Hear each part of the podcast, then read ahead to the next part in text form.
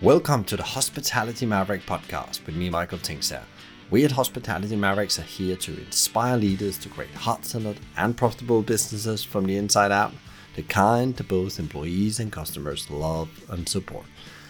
Thanks to BizSimply for sponsoring this episode as our show partner. And BizSimply is the all-in-one HR, workforce management, rota and operations software designed and built by hospitality experts to make every shift run like clockwork. And we join forces to help the industry find new ways to become even more innovative in how we lead our people, how we operate, to how we grow our businesses, to how we serve our customers. Together, we want to share strategies and tools that can make the industry thrive long term, not just survive. There's crisis, isn't there? So we need some drastic change. And I think that restaurants can be a catalyst for some of this drastic change. So restaurants have this incredible part to play in the life of a thriving society because they're prolific, they're everywhere, and they are mainstream. You know, lots of people eat out of all different budgets and all different demographics. Lots of people eat out. So restaurants have this incredible part to play in being a catalyst for much needed social change. This is Carly Trisgrove, co-creator of OPOP. And she and the team at OPOP believes it's now time for a national restaurant service. We'll dive into what that means in the conversation. But they opened back in July 2021 as a social experiment with a mission to change the landscape for casual dining, putting community back in the heart of restaurants. It's founded by husband and wife team Ian and Carly, who brings great business skills and hospitality experience from operating a very successful purpose driven cafe. Carly shares the story behind the deep purpose of using restaurants on the high streets as a vehicle for positive change. We also dive into how they can address obesity, access to good work, and loneliness.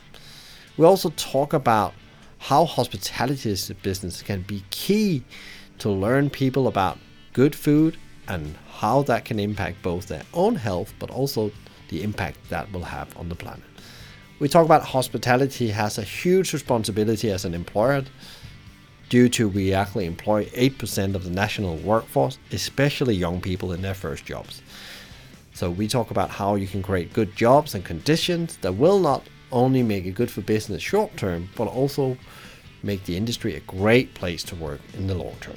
We also discuss why the industry needs to change their approach to leadership and culture, what they have learned from launching in pandemics, and also how she looks at the future of hospitality. Before you tune in, please sign up for our weekly newsletter packed with more Maverick insights, strategies, and tools. You will find a link in the show notes or visit hospitalitymavericks.com. Before I hand over to, to Carly, I also wanted to say that I've been talking with Carly for some years and I love what they're doing. And I really look forward to share this conversation with you. It will make you reflect and think about what your own role is in hospitality when it comes to create a better world. Enjoy.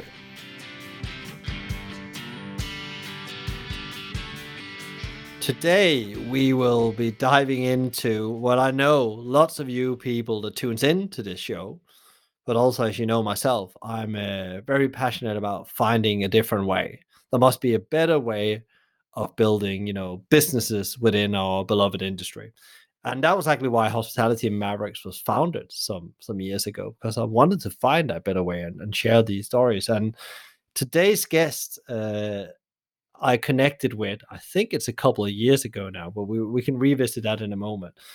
But from the outset we both believed there was a different way. And uh, it must be a better way to build hospitality businesses that only not do great business results but also make a positive impact for for people, the communities they're part of, and the end, the planet and humanity.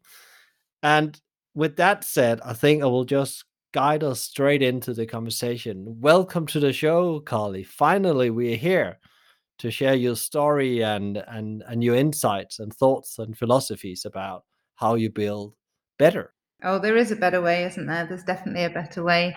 Yes, and you know, thank you for giving me the platform to talk about my favorite subject. Just for people out there that don't you know haven't heard about you before and what you've done because you you're not new in hospitality you had had a business prior to your new business OPOP would you just give them like uh, you know a little overview, maybe your elevator pitch, but also talk about your journey to open the business you have now, which is a social enterprise first of all as a core, but also how you got there.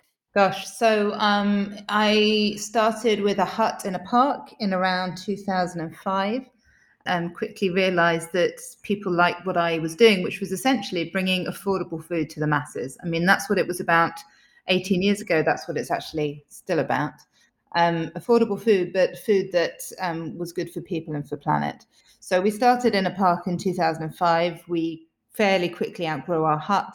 Um, we um, managed to raise the money that was needed to build ourselves a permanent building and um, we ran we ran the cafe in the park, which still trades, but is nothing to do with me. But um, um, we ran it for around 14 years. We had a team of around 22 full time people, and you know we proved um, in a very painful way. I mean, we called it my expensive hobby for about the first seven or eight years. You know, that, that's a long time. Um, but we proved eventually that you can do business well and feed people well in a way that um, serves the planet well um, at an affordable price. So it really did do everything I wanted it to do. Um, and um, then we had the opportunity to sell it. I think I took it to the, the place, a place where I felt I couldn't do any more. We'd kind of outgrown it. Um, and I, I, probably swore I'd never run a restaurant again. Uh, actually, not probably. My kids would definitely say I said that. Um, and um, we had the opportunity to move to Devon, which is an extraordinary opportunity when you have um, three kids, two of them who are in their teenage years, that you know that are willing to move and make a completely drastic move from Hertfordshire to Devon. Um, so we did that, and um, I dreamed up uh, a new idea for a business, which I opened in July of last year, right in the middle of the pandemic. So um, already I'm sounding slightly crazy, I guess.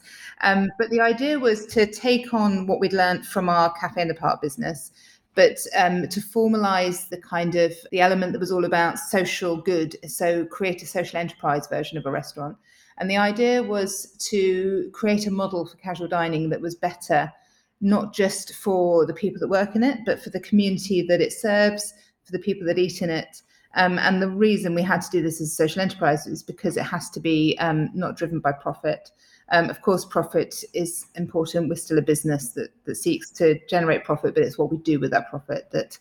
Um, although, um, just you know, a caveat: we haven't yet made any profit. Um, you know that that's not where we are yet, but that's, I guess, another part of the story. But we're we're early days still. So the idea is a blueprint for restaurants that are run better. Um, it's uh, OPOP. So it, OPOP um, is the restaurant. Um, it stands for one plate, one price. The idea um, was to create a canteen, a kind of a humble eatery where people came and ate big plates of food at an affordable price, food that was good for them and good for the planet, and kind of came together with their community in a in a hub, um, you know, connectivity, and bringing people together over food as equals. That's the kind of the basic principle. And uh, the purpose of uh, you said it's more than just being in business. It's also to be able to use that whatever profit you make to make the world a better place. Is there anything uh, already in your roadmap when you get to that point? That's what you want to do. This is what you want to transform. The way I see it, the world is, you know, there's this crisis, isn't there? So we need some drastic change, and I think that restaurants can be a catalyst for some of this drastic change. So restaurants have this incredible part to play in the life of a thriving society because you know they're they're prolific they're everywhere and they are mainstream. You know lots of people eat out of all different um, budgets and all different demographics. Lots of people eat out. So restaurants have this incredible part to play in being a catalyst for much needed social change. And um, I've kind of I've kind of honed into three areas that I think that restaurants can really um, make a difference in. Um, so the first is around healthy eating and modeling healthy eating, particularly um, around obesity. So we have a huge problem with obesity in this country. It costs, I, I'm, I'm not even going to quote the figures, it's in the billions what it costs our government. Um, and there's a number of failed policies. So, um, one approach and one thing that we're really keen to do is work with um, an academic partner in um, assessing whether restaurants can play a part in this and can model um, social, uh, can model healthy eating in a social setting rather than a clinical one, because I think there's a lot of agreement amongst academics that obesity and a lot of health related um, food issues food related health issues even um, are um, treated as clinical um, issues really actually they're social issues. So that's one area. Can we can we bring people to restaurants model how to eat well but not not in a way that's not fun or not pleasurable? You know demonstrate that there's there's a way to do both then the other one, the second one is access to good work. So um, hospitality, I mean, this is pre-pandemic, so maybe um, figures have changed, but hospitality employs over 8% of the UK working population. I think close to retail. We're the second or third biggest employers. You probably know the facts more than me, but that's obviously huge. And um, according to the Joseph Rowntree Association, um, in work poverty is growing in our sector. I, I mean, in work poverty, that means people that are working and are poorer for it. That's just a crazy situation. And we can't be a sector that contributes towards that. I mean, nobody, nobody can think that's right. So we need to demonstrate that hospitality can become a better employer. Um, and I, you know, I, there's lots of things in our model that that um, that contribute towards that. For example, um, saying no to split shifts, offering four day weeks, all the things that offer a work life balance. So that's the kind of second major social issue I think that restaurants can address. And the third is loneliness. I mean, we have a government minister for loneliness in this country. That that's an appalling thing to acknowledge. Um, we've lost so many of our shared spaces, be that in the form of pubs or community halls or bingo halls, or you know, the, there are just fewer places where we can go and meet our community and be together. Um, so I think that um, not that I'm suggesting that restaurants offer free food. This isn't a food. This isn't a, a, soup kitchen model. But that if we can create restaurants that are more affordable and more inclusive, then maybe they can be the shared spaces that our communities are so desperate for, and we can really look at reducing the level of loneliness in our country, and maybe not needing maybe the money that we spend on a minister for loneliness can be funding people to um, eat out. There's an idea. Yeah, and then there's uh, which I don't have the numbers on this. Is my God says we also spend quite a lot of money on you know pharmaceutical products to people to deal with loneliness, depression, and so on. Um, uh, quite interesting. You talked about you know this uh, access to, to, to good work, uh, and there's definitely a, a running theme through the industry now because we are lacking hands uh, to to do the work. We we're all struggling for finding enough people. Do you think that might could start giving a catalyst for creating better jobs because we just have to, or else there'll be nobody to do the job that you you're set in the world to do, like serve customers and make food. And you still see restaurants, even in the you call it the aftermaths of the, the pandemic, uh, can't have open all the time. They need to maybe only open four days a week or you know really reduce their their capacity. Do you think that actually this can be a catalyst for positive change when it comes to make work better? Well, as you say, it has to be, or we're going to see the industry disappear. Um, so I think what we need to do one of one of the the um, elements to our model was to also build um, an academy to um, help people do two things really to to join the industry and actually grow in terms of their own personal development because I think we as an industry uh, have a terrible reputation for churning people through and not giving them any um, skills to take to their next role. Um, so the academy was all about delivering um, the skills that I think are lacking often in the academic side of hospitality, which are the skills around human behavior and conflict resolution. Because I think, you know, in my experience, that's where there's a lot of problem in hospitality, and that's why a lot of people leave it because we are not good at dealing with conflict. And actually, we need to teach that to people, particularly younger people that are coming into the industry. We need to show it as a positive space to be in. Then the other thing that I think that we need to demonstrate is that a lot of people that join hospitality, uh, myself included, did so because eventually they wanted to have their own place. A lot of people have big ideas about their own restaurants, and I think really we'd love to see a scene in hospitality where there were so many more um, independence. Uh, you know, I feel very sad about the number of chain restaurants that we have on our high streets that I, I mean, in my humble opinions, often serve kind of reheated food at overinflated prices. But if we could teach a lot of these young people some of the business acumen that they need, then maybe we'll see change makers coming out of these jobs, these young people going into hospitality roles. Personally, if you ask me, I'd like to see it as a national service. You know, I think everyone should spend six months in hospitality, but only in the right jobs we we need to teach people um, ways to behave and ways to uh, give feedback and ways to listen actively and ways to bring their whole selves to work. Um, and I think we might change the the industry that way. At the moment, all I can see is people throwing more money at people to offer them jobs and to try and incentivize them. And you know, I think um, we all know, and and I'm I'm pretty sure you're a fan of Dan Pink too, that um, money doesn't. Um, you know, money isn't the biggest incentive. You know, it's mastery, autonomy, and purpose that we all need. And and I think those are the things that we should be focusing on. It's really interesting what you say, and I, I, I, was just nodding as you were, you were saying all these things because we're very aligned on that. But I think also there is this life skills that's actually we very easily can give people in hospitality because that was one of the reasons why I stayed because I learned some skill and I, I'm probably lucky also to have some very good people that took me under their wings and learned me life skill around conflict management, that people are different trying to understand people before you talk. Uh, and I'm still training these skills, but like very early on in my life, I learned these things. And that was because I was in hospitality and I had a good mentor, but I was totally locked. It was like throwing the dice. I was just lucky. I could also have had a totally different experience. But I also think really love the idea around where you talk about look at how we can actually use our industry to create entrepreneurs because there's so many entrepreneurial skills that can be learned in, in hospitality if we just in a way made well because the most important skill for an entrepreneur is not marketing or raising money. That's that's a that's a skill you can learn by studying it. It's actually all the invisible human things about human energy reading the team reading your partner understand how you behave in the social setting all those things. So yeah we we actually we are in the business of making business people. I think that was Ari Weinzweig from Zingerman said that on the on the podcast. Their job is not to create employees; they're creating business people, and they hope either they create a business idea within their business or go on and do something else because they need better business people. That was what his view on it. So I totally agree on that.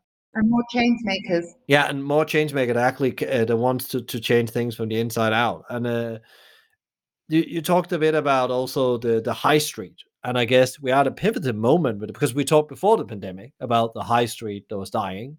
And I guess, uh, I don't know, I haven't been everywhere in the UK, but I've been around some high streets here in the aftermath of the pandemic. And it looks quite looming. It looks like we are, we're definitely going to have more shops close and i know new one will come up before new ones comes again so we we also have a huge commercial issue if we don't get our high street brought back to life and actually where people are gathering and and getting away from their homes and meeting other people and i love that idea about that you could see that concept be rolled out to different high, uh, settings as well but one of the things i was thinking uh, i was preparing for this carly and we've had this conversation offline a couple of times like what have your experience been launching? Because you said people must think I'm nuts on launching in the pandemic, but maybe also the greatest opportunity.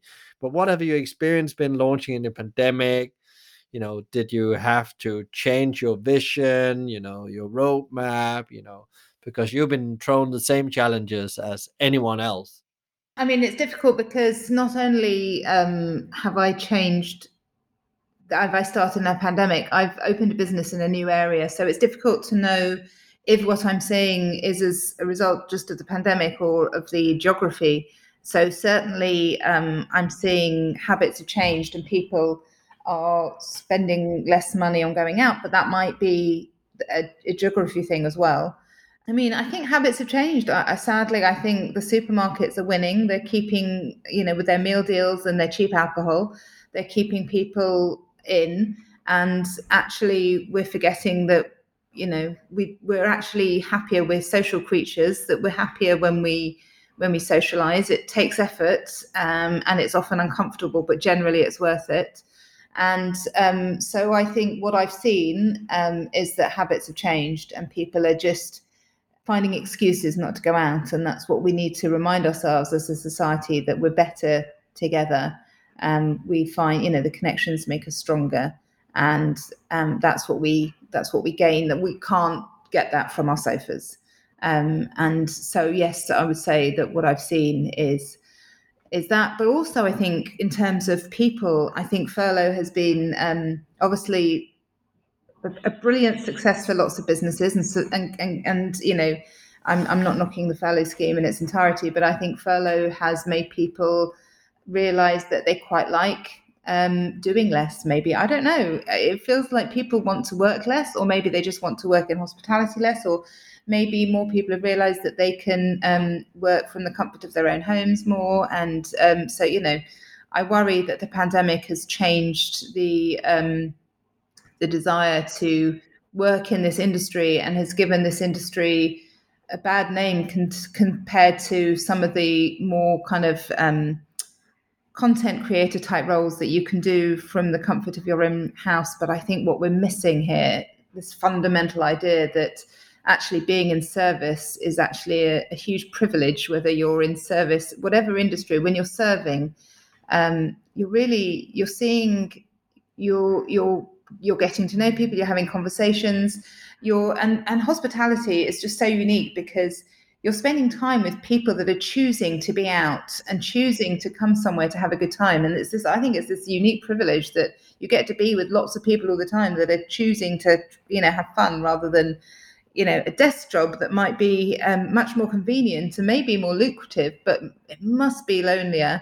Um, it can't be good for your physical well-being and i don't think it's good for your mental well-being. So i think i'm seeing some downsides um, from both yeah customer habits and um, employee habits what is it, uh, the industry's role in in all this you know because there's no doubt about you know I, i've rather used this word chaos but there's definitely a feel of chaos in the world in general right now. And what is the role of hospitality in your view here? What, what, how can we, you know, as an industry participate? Because I guess it's a lot about being in service is also participating in solving problems. Yeah, and I think I think the first thing to acknowledge is that at the end of the day, it's all individual people's responsibility within the industry. And I think what we need to acknowledge is that actually doing things right is the harder way. It's about playing the long term game, but eventually it's probably going to be better for your your own um, mental well being. So so I think business leaders need to really question what their what their game plan is because um, what we what what they should do for the industry is one thing but i think more importantly what people should do for themselves is realize that actually running a business the right way you've got much more chance of it surviving um, a sustainable business is more sustainable. Uh, so I think that we just need to talk about that more and talk about what the real problems are and really like look at ourselves because we're all part of the problem and we can all be part of the solution.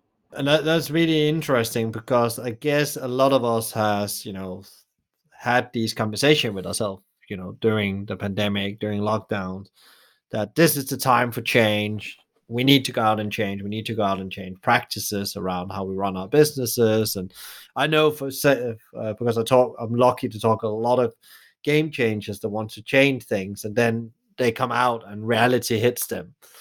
So they have this plan, I uh, philosophy that they want to change something, but then the rest of the world is not doing it, or they feel in a very they don't feel in a majority. They are a very little small group of people who want to do that have that been your own experience as well that you have this you know you have a very clear vision you know what you want to change but then when you put it into reality and the, the wheels hit the the road it's just challenging i think nobody's thought that my ideas are bad so that's definitely reassuring but yeah you're right i'm just a, a lone voice and a small voice but um I guess you know change has to come from somewhere. I think that's why what I wanted to do is actually build the model so that I had a working model to say, look, this is the way, because I think it's very easy to talk about it um, and a lot harder to do it.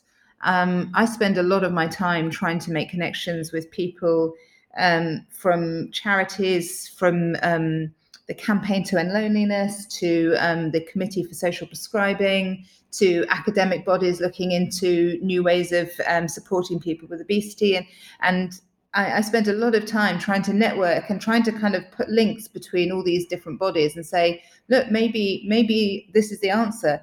Um, you know, in in World War II, the Labour government um, introduced the British restaurants. I think there were over 600 restaurants that um, were quite unique because they weren't soup kitchens. They weren't just feeding people that were poor. They were actually bringing together people as equals um, over over a table with a tablecloth and decent food. And the Labour government saw that actually a society that was fairly broken, the thing it needed more than anything was to be brought together as equals, and that societies that are more equal are the societies that are happier.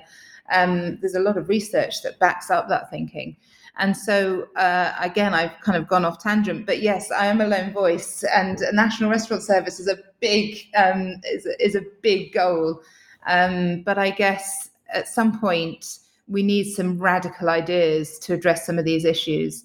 And the thing I think about a national restaurant service is that it doesn't have to be completely funded by grants and government. It, you know, it, a restaurant group can run pretty effectively without funding. But if you were going to top top some of that up, let's say 80% funded by revenue and maybe 20% funded by various different charities and social prescribing, maybe there's a model in there, maybe there's a balance where we can end up um, funding um, people's, you know, medical uh, need and and and put that money towards their social need.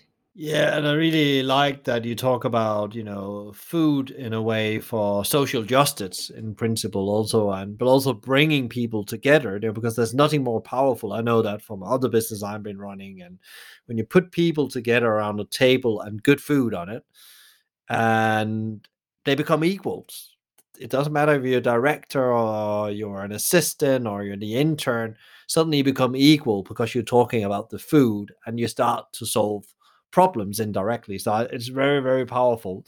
Um, and it's really interesting as, as you bring this up now, you know, uh, some some people has like said very radical. It feels like the aftermath after a war we're going through mentally. Well, my dad talks about that, and he's he he did, he was part of the Second World War and really had that close in the family because my my granddad was in the resistance movement movement. I got captured by the German at that point, and and and they really had grief and so on. And he said it feels a bit like I feel the same vibe, but it's just covered up a bit in all this digital commercial stuff. He says uh, he he's not on social media. That's not what he does. But he just feels that the world have forgot a bit about each other. He said we're not coming together as a society, and and, and, and of course we have to create you know vehicles for this, and that's what you talk about when you talk about an experiment or a, a something like that. As you, you've been building this business, and as a new business, it's really driven on purpose and, and social impact. Uh, what have your thoughts been around leadership and management, and what have you been experimenting with? Because I know you you started out with a very different approach, which I was like when I thought I said to you, absolutely great, Carly. Go ahead, man. This is the future. This is where leadership is going to be changed. Yeah, as as we've discussed, we looked at um, the works of people like Frederic Laloux and reinventing organizations. And we thought about, okay, we're, we're doing some revolutionary things here with creating a new model for casual dining. Um, actually, I should be clear that I'm definitely talking about casual dining when I talk about restaurants, because I think the fine dining side of the industry is quite different. Um, so, yeah, we're looking at um, self managed teams um, and what would that look like in hospitality? And if anyone knows anything about self organization and self managed teams, there's a huge number of success stories. And the kind of the basic principles are that people bring their whole selves to work, people take responsibility for the job they do, people have more autonomy, and people make decisions collectively. But within all of that, there's a framework. Um, so I, I, went away before we started, and I, I, I diligently wrote my um, my playbook, which kind of put all these principles into place that people could understand what was the driver. You know, Simon Sinek, we started with why, why we wanted to to do that because I guess again now going back to Dan Pink, the autonomy was kind of right. This is this is where the industry's gone wrong. We're so full of copycat chains where the autonomy's gone. People have no skills anymore because everything's cooked in the central kitchen. Um, no one's, you know, we're losing all the skill from the industry. So we need to put autonomy back um, centrally, and I think that that's where the self organization came from. People could drive their own day. And so we put in place um, structures about how we would make decisions as a team, what sort of decision we'd make as a team, who you might speak to about a decision. We talked about um, consensus versus consent. So, what that means is that if you're making decisions as a group, you don't have to have consensus. You don't have to have everybody around the table in agreement, but what you have to have is consent to give it a go. If no one, um, if no one puts their hand up and says I won't do it, then then they're giving you their consent, even if they're not completely behind the idea. So we, we had kind of all these structures in place, and um, you know these aren't my ideas; they're they're the ideas borrowed from a number of people that have written on the subject, and then there's all the organisations, as you know, Buurtzorg being the most famous that make this work very well. And you know, I was of the belief that I wasn't the manager; I was a leader, but I was the leader on vision. Someone else might be the leader on coffee. Someone else might be, you know, that leadership is about um, earning respect from your team and leading by example. And it's not about um, it's not about hierarchy, I guess. This is all about a flat structure and and you know treating each other as equals. That does not necessarily mean that everyone's paid the same. Everyone brings different experience to the table, but that everybody is has um, the equal opportunity to um, have their voice heard. Uh, it wasn't as it wasn't easy, and um, well, we've actually had to go back to the beginning and kind of restart again because things have not been things have been hard. But I guess what I've learned is maybe that sort of structure doesn't work for hospitality or if it does, maybe what you need to do first is um, have your frameworks and your organize or your operational approach very, very firmly in place because there was kind of too much for everyone to agree or disagree on it. The foundations of the business weren't set enough. Uh, and in the end, it became a little bit of a weapon that people used against me uh, if we made a decision. Uh, you know, for example, how we put cutlery on the tables. If that wasn't done as a group you know suddenly we weren't following our our principles and we weren't staying true to our core. And it was it became exhausting uh, because actually what we wanted people to do was to um, help shape the the journey. And it wasn't about the detail but it became too detail orientated. That being said i still think it's very much the approach we need to put autonomy back. Um, um, but i think probably what we need to do is is also introduce the academy side of it. So teach the skills that we didn't, that people need around conflict um, resolution and active listening. And I think maybe if we had the time and the um, the finances to do that, then maybe we would have had a team that would have been able to hear each other more and. Uh, maybe everyone would have taken responsibility instead of no one taking responsibility, which then left me in a in a bad place. You know, but I take full responsibility for that. There was a lot of learning um, and you know, I'm starting again already, only eight months in, by building it back up again, brick by brick, as it were. Yeah, and I think uh, also because in principle you are not just um, trying to do it for your business. You are in a way you're hiring people as might been in similar jobs before. Suddenly, that's a whole new way of operating. That's my own experience as well. So actually how to decode or unlearn the way of you know how I work and how normally things are done. It can be quite challenging as well as as going through a pandemic on top of it. And I think also that's one of the things that's worth taking it because uh, been on a similar journey myself. I just know it's not because people don't want, but also it could be the skill set that you said. Like suddenly the skills you need to be successful in a job. It's not how fast you run, or that you can do it quicker you can sell up more than others. Exactly these human skills again and that's exactly what makes leaders leaders is they're very good at doing the invisible stuff you know that nobody knows and they train that. It's not coming it's not something they just learned because they were born in a specific place with a specific mom and dad. It's actually something they train to become good at like the, these human skills. And suddenly if people come in out of the blue they need to lead themselves. It can be a very big ask because i think a lot of people don't know how to lead themselves as well. Yeah i think yeah people first of all this can't work this this principle without people um, knowing themselves really well.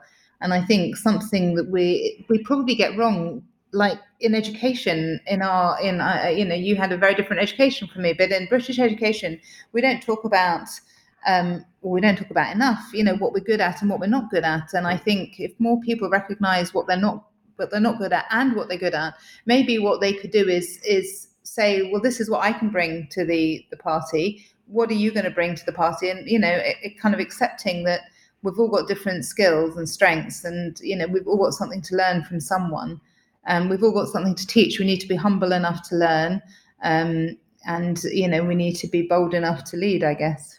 Yeah, and I really, you know, uh, applaud you for not giving up on the idea because I still believe fundamentally in the idea like you, but sometimes you need to experiment and find out step by step what works and, and doesn't work. So there's no doubt about this is definitely part of the solution to build not just a better industry, but a better world where people take themselves wholly to work and actually have an impact.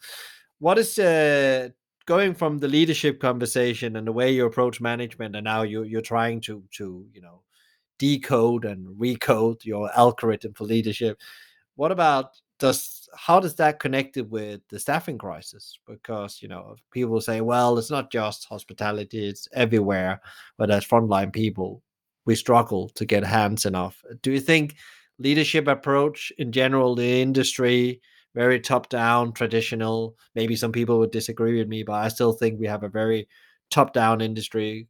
Command and control is the way we do it. So I think you know you can have the top down. So there's something about experience, isn't there? That um, that that kind of that hierarchy forms naturally because the people with the experience sit at the top, but but maybe there's a few things. So um, one of the things we wrote into our our articles, into our the legal the legal framework of our business was about ratios um, of salary. So I think you know that is a huge thing, uh, and our industry is probably notorious for for the people at the top being, or the top in inverted commas, being paid um, huge, hugely times, huge multiples of the people at the bottom.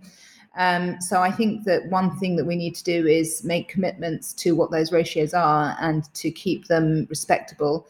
And what the way we looked at it is if we have a ratio of, let's say, we, we actually put eight, eight times that we were never going to pay the people at the top of our business any more than eight times people at the bottom. Top and bottom are terrible words. So I, you get what I mean. We need to put new words in there. But um, and the idea was by doing that, then we would always be looking at instead of how much we pay the highest paid, but we'll always be looking at trying to improve the pay of those the least paid because ultimately that then improves the ability to pay those everyone more, if that makes sense. So that's kind of one fundamental thing that I think um, it, you might still have a hierarchy, but there's a kind of element of respect, and that, um, and I think that's something that the pandemic really showed us that we are all interdependent. That I can't do my job if you don't do yours, and you don't do yours. So there's no point. You know, we have to acknowledge that, and that some of us have had the fortune to grow up somewhere um, that we had better access to better education, or maybe our home life was more stable, or we've all got different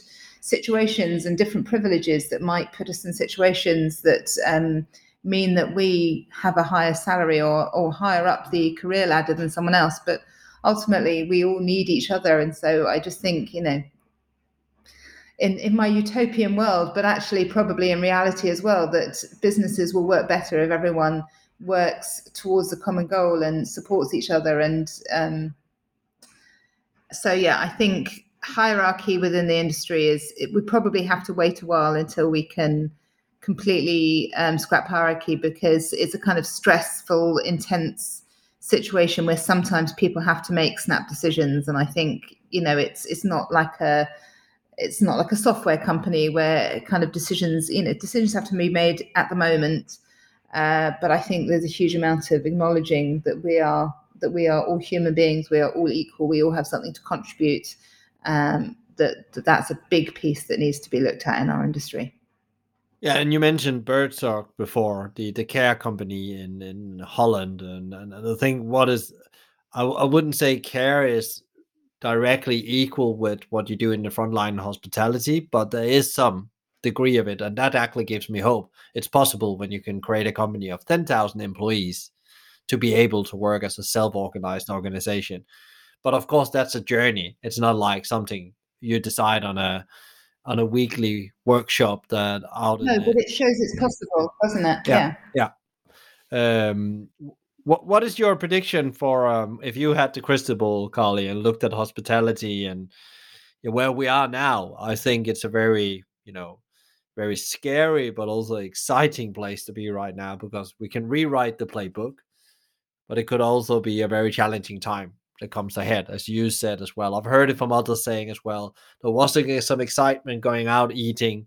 It feels like you know now we we plateaued a bit, and you know the world has just become again with a with a war going on in Europe, like something has just shaken us again, getting nervous about what's going to happen. What is the next move here in life?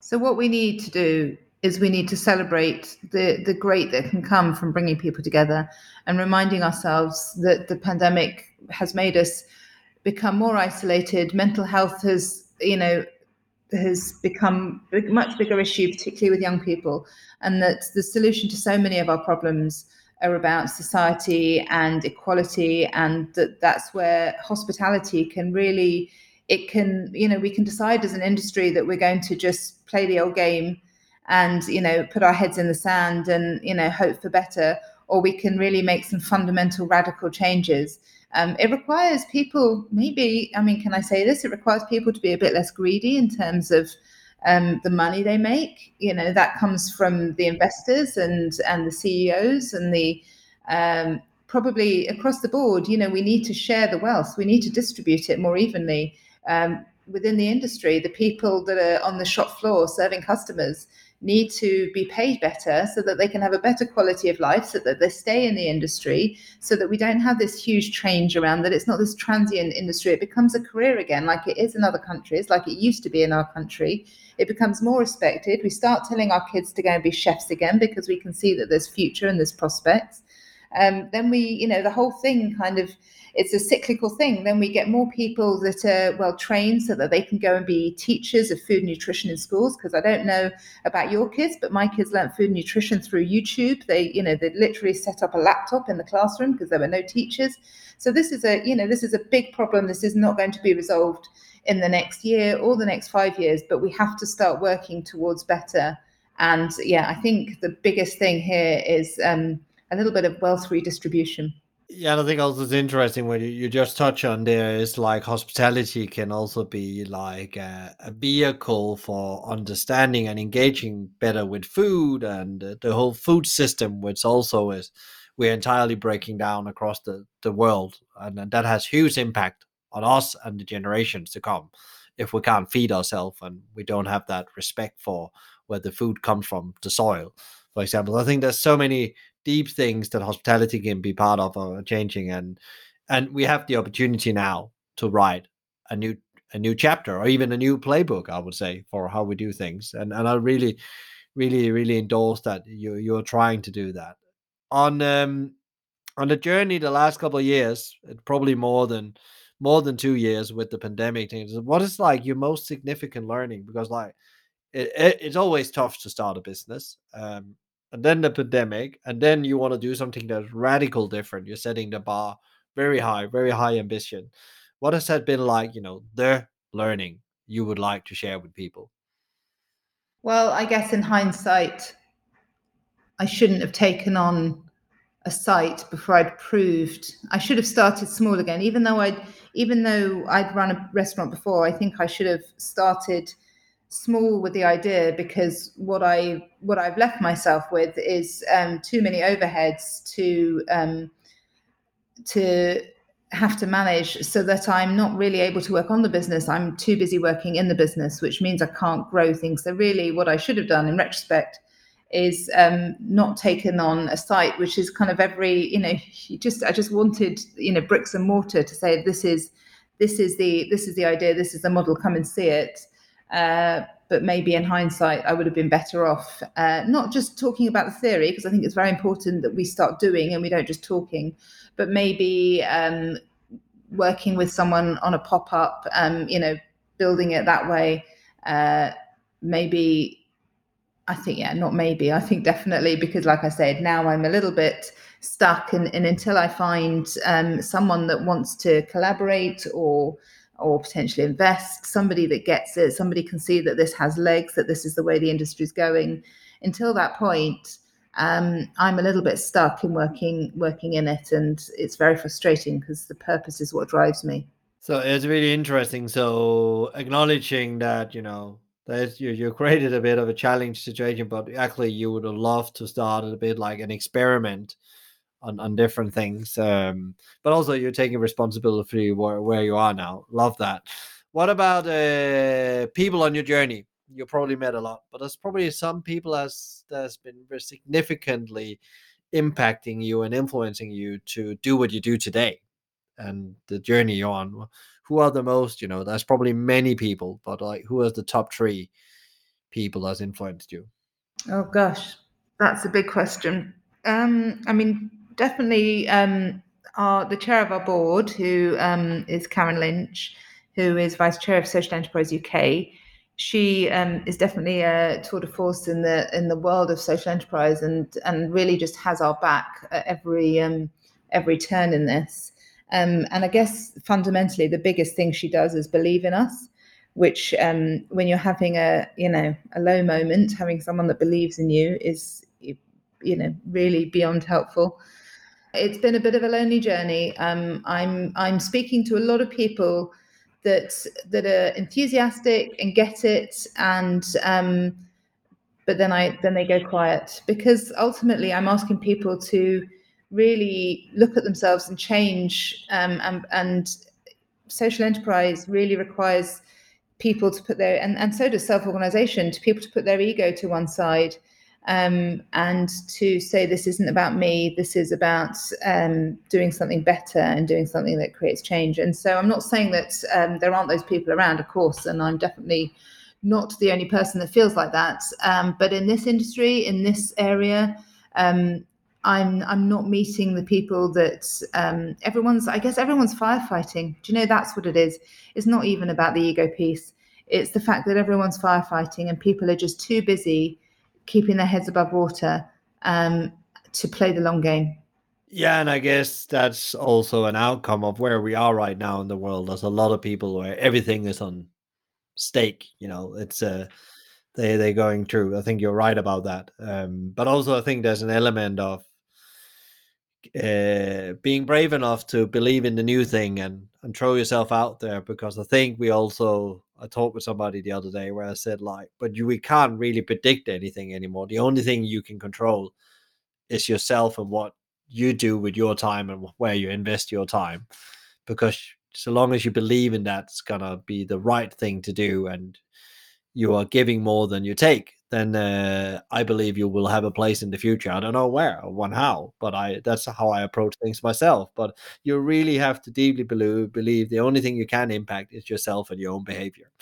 Um, how do you show up? You know, I call it pro or strong every day because you're a founder slash CEO of a new venture and you've been very honest and thank you for sharing that. It's challenging. And how, how do you find the, the the boost and energy there is to, to show up in the way you need to to to keep on going you know one percent every day.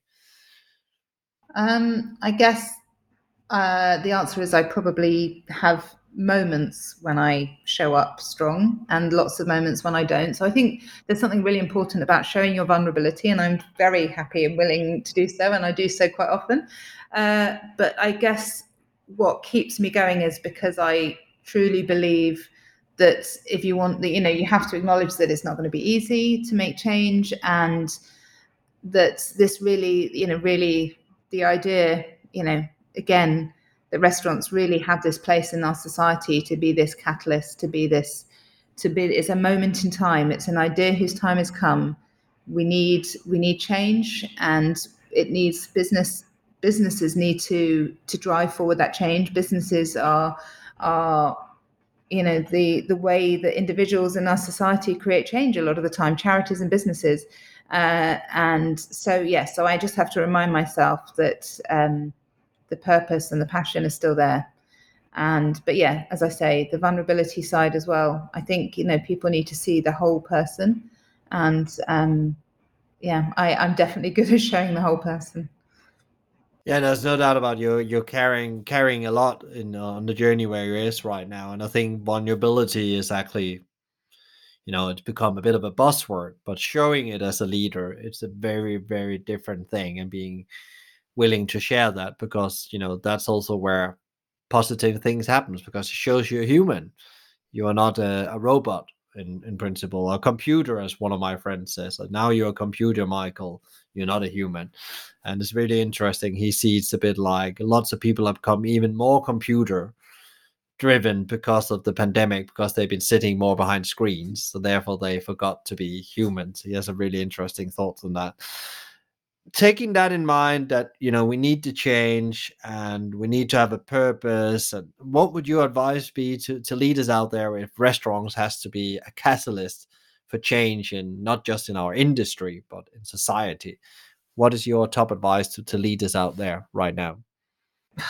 I mean you said it before and you quoted gandhi you know be the change you want to be you have to live it. You have to live it. And i think the biggest thing you can do as, as a leader is lead on vision um, because you can, if, if it's your idea, you have to make sure that everything you're doing is aligned to your vision. Everything else can be brought by someone else on the team, but if you're the leader, if it's your project, you have to drive on the vision.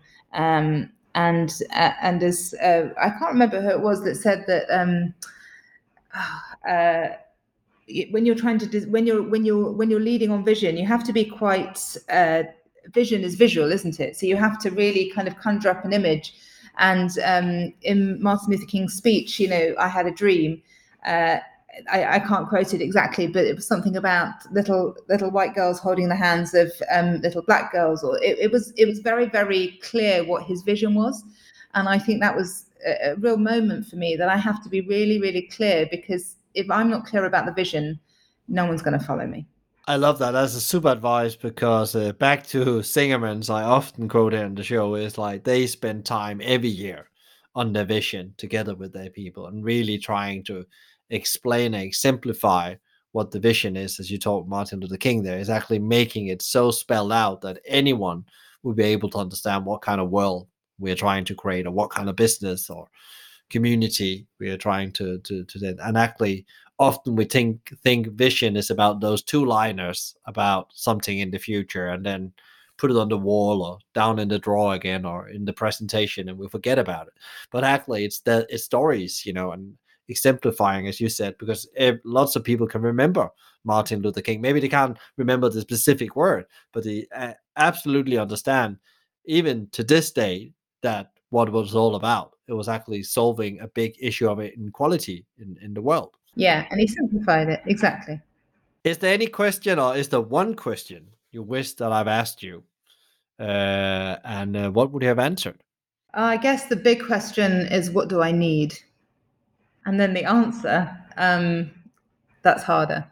Uh, what do I need? Well, I guess first of all, it's not about I; it's about um, the idea and the vision. Um, the vision needs people that believe in it and people that can see that it's got legs and that maybe that um, this radical that we need radical thinking um, it you know paying people more dropping split shifts adopting four day weeks uh, offering food that's more affordable. You know they're all they're all ideas that are quite not in line with the way that mainstream casual dining is going uh, but we need to acknowledge that what we're doing is fairly broken. It's not working for for people, for communities.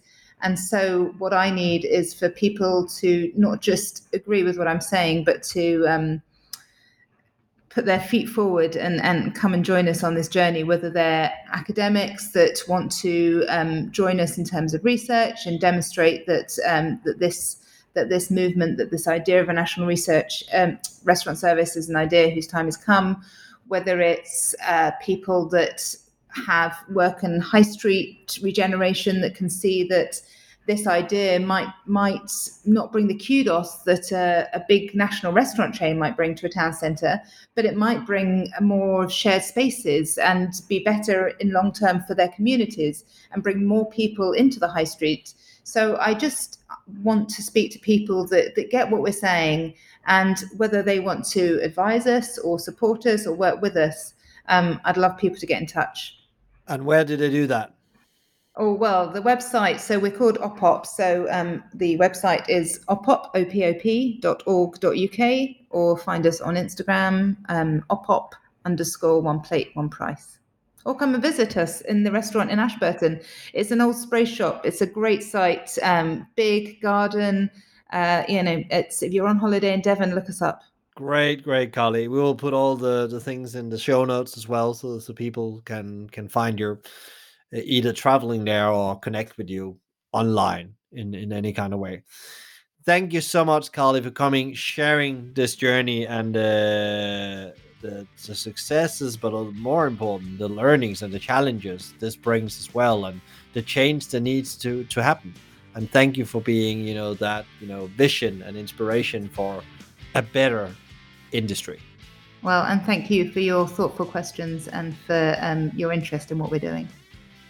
Thank you so much, Carly. I really love the whole idea about how you're trying to set a new and better way of building hospitality businesses that gives more than they take.